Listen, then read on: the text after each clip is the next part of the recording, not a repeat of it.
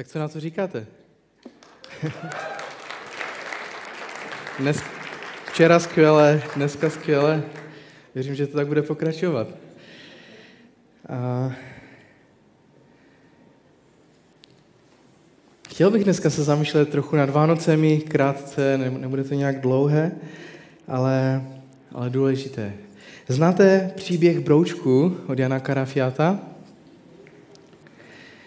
Když, když byly naše děti ještě trochu menší, často chtěli, ať jim čtu tuhle knížku, takže jsem to znal skoro z paměti, vždycky u toho usnuli, když jsem to četl. A, a byla tam jedna taková modlitba, Pán Bůh s námi a zlý pryč. A tahle věta tak jasně vystihuje, co se stalo o Vánocích. Pán Bůh přišel, aby byl s námi a tím pádem zlý je poražen, nemá moc obstát. A tak přečtěme si dneska spolu příběh o narození Ježíše, tak jak ho zapsal jeden z jeho učedníků, Matouš.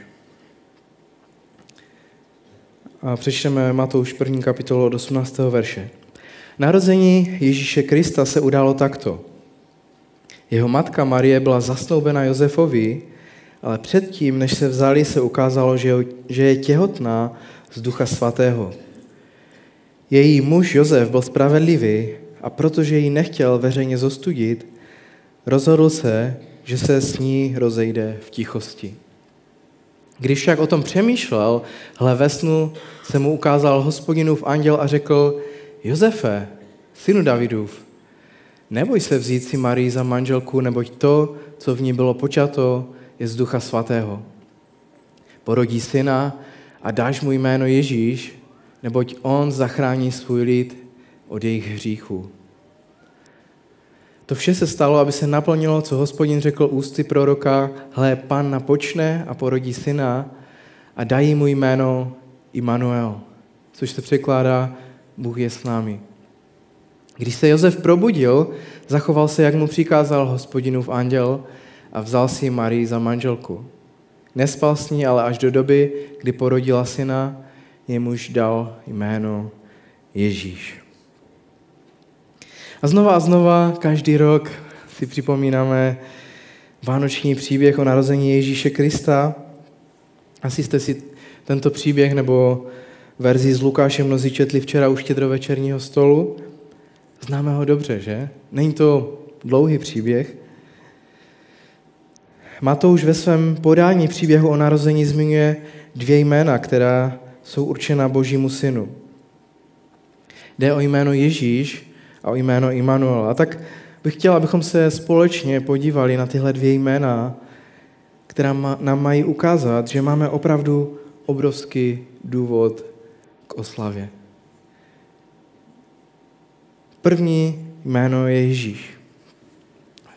To znamená, Bůh zachraňuje.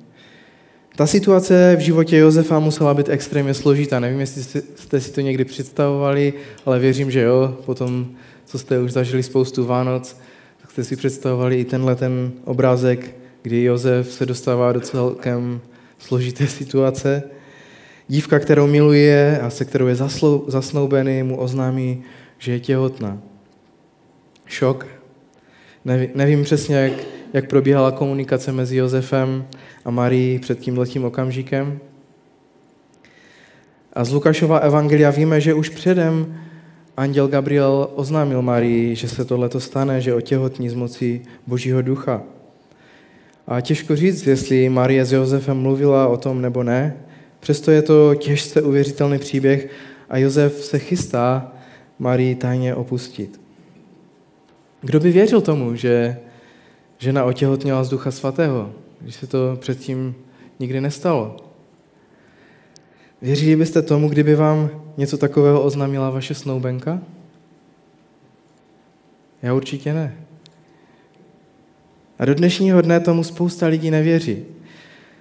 Často se z křesťanů smějí a říkají si, jo, jsou hloupí, jak můžou něčemu takovému věřit.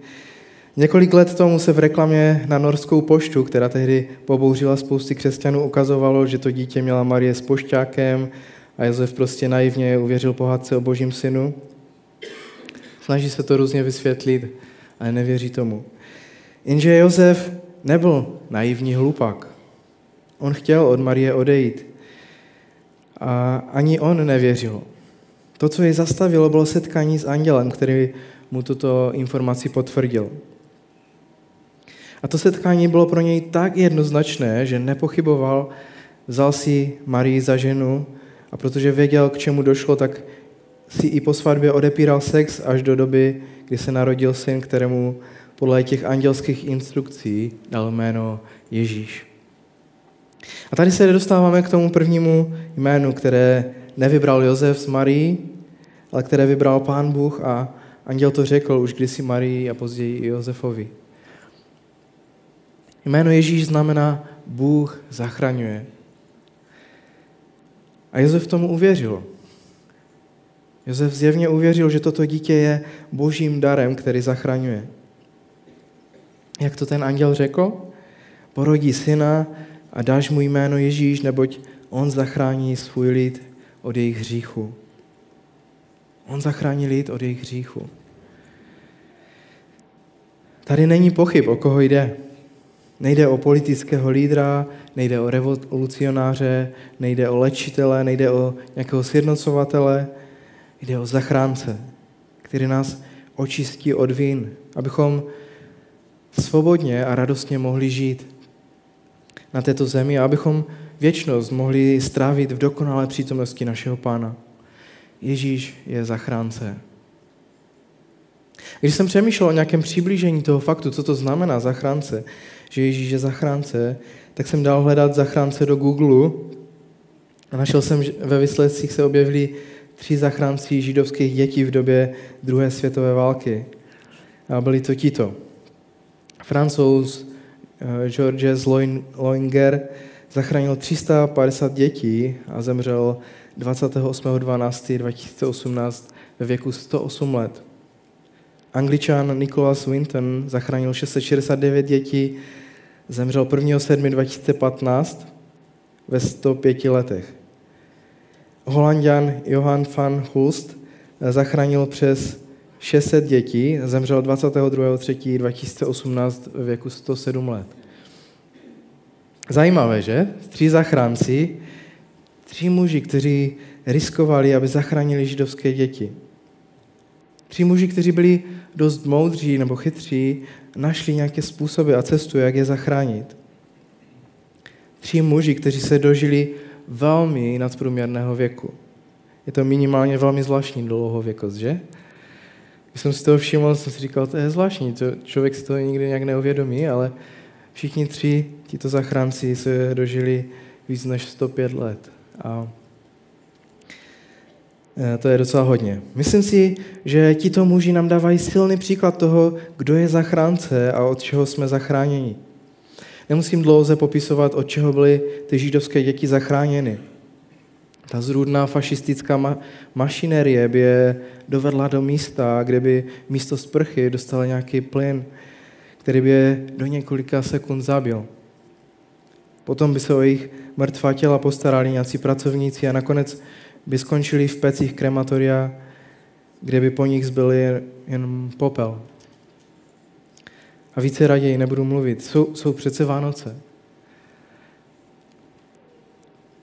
Bratři a sestry, přátelé, Ježíš přišel proto, aby nás zachránil.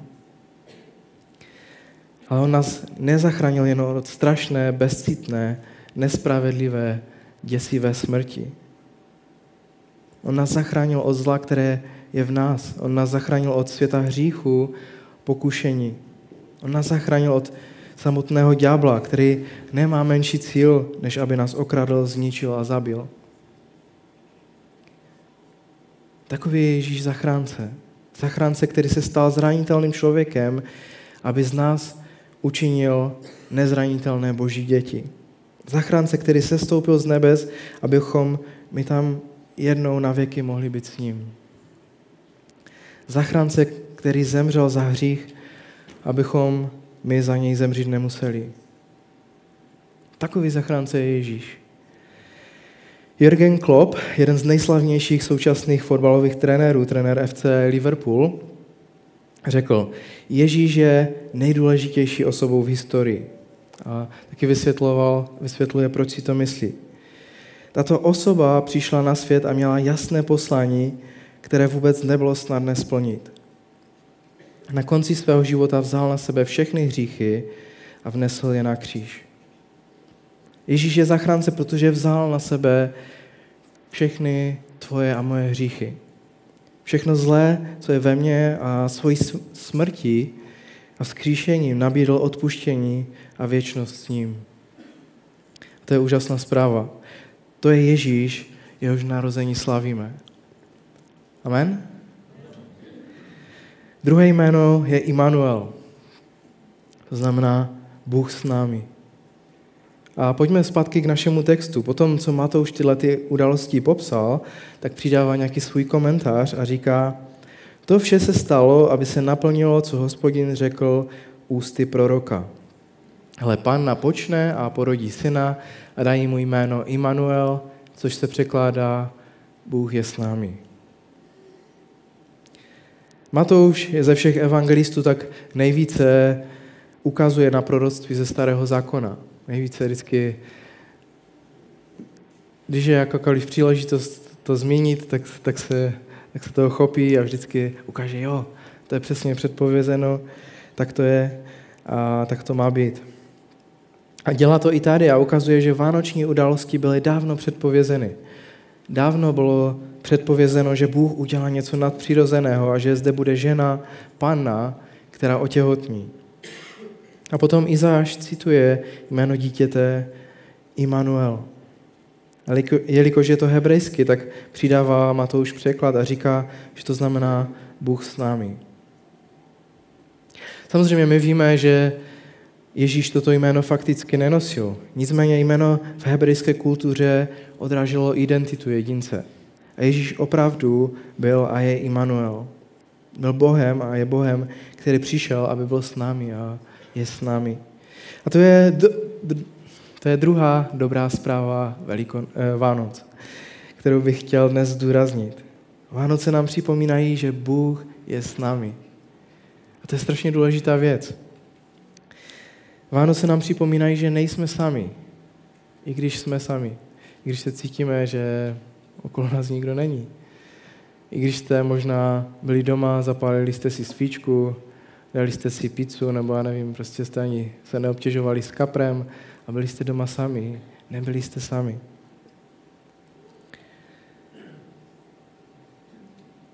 Vánoce nám říkají, že, že se zásadně zkrátila vzdálenost mezi Bohem a člověkem. On je Immanuel, Bůh s námi. Pamatujete na starý zákon? Kdykoliv byl Bůh blízko člověku, jeho přítomnost byla tak mocná, že ohrožovala na životě úplně každého, kdo se k Bohu nějakýmkoliv způsobem přiblížil. Když se Úza dotkl schrány smlouvy, která byla místem přebývání Boha, padl na místě mrtev. Bůh je tak svatý, že kontakt s ním žádný hříšný člověk nepřežije. Velkněži, ti, kteří byli k tomu povolani a určení, mohli vcházet do svatyně svatých pouze jednou ročně po velmi složité přípravě. Možíš, kterému pán Bůh dovolil uvidět jej ze zadu, nesl doživotní následky toho setkání. Pán Bůh byl pro člověka nebezpečný. Tak velký je rozdíl mezi svatým Bohem a hříšným člověkem. Ale Vánoce mění vše. Bůh se stává bezbranným dítětem v rukou hříšných lidí. On je Immanuel. On s lidmi žil, pracoval s nimi, mluvil s nimi tváří v tvář, dotýkal se jich. On je Immanuel, Bůh s námi. Ježíš, ten svatý Bůh v lidském těle, nakonec jejich rukou umírá, aby, aby nás zachránil. On, Immanuel, Bůh s námi, potom odešel na nebesa, nicméně je pořád s námi skrze svého ducha, kterého nám poslal. Amen? Bůh obětoval vše, aby byl s tebou, aby ti byl blízko, aby mohl být s tebou.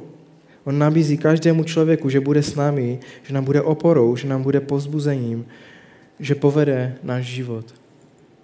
On chce být s námi. To je dobrá zpráva Vánoc.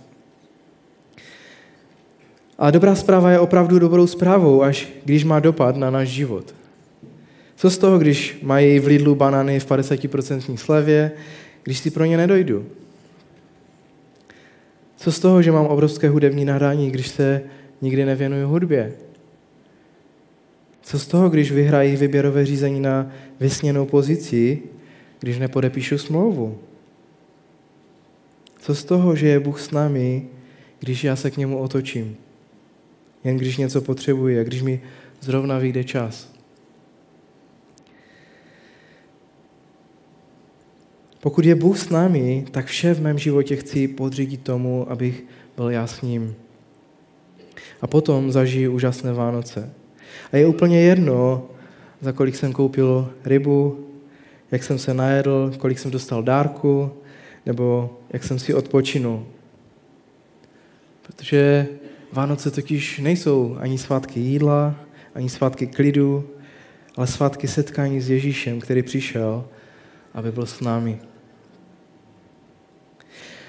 A tak znova, když je Bůh s námi, tak ten zlý nemá nárok. Nedokáže nám ukrást pokoj, a to ani těmi největšími tragédiemi. Nedokáže nás připravit o radost, a to ani v těžké nemoci, kdy nebudeme schopni být veselí. Nedokáže nám vzít naději, ani když věci nebudou vycházet podle našich představ. Jak říká apoštol Pavel, je-li Bůh s námi, kdo proti nám. Takže zpátky ke karafiátovým broučkům. Díky Vánocům, díky tomu, že je s námi Ježíš, Immanuel, i my se můžeme ujišťovat slovy modlitby broučku. Pán Bůh s námi a zlý pryč. Amen.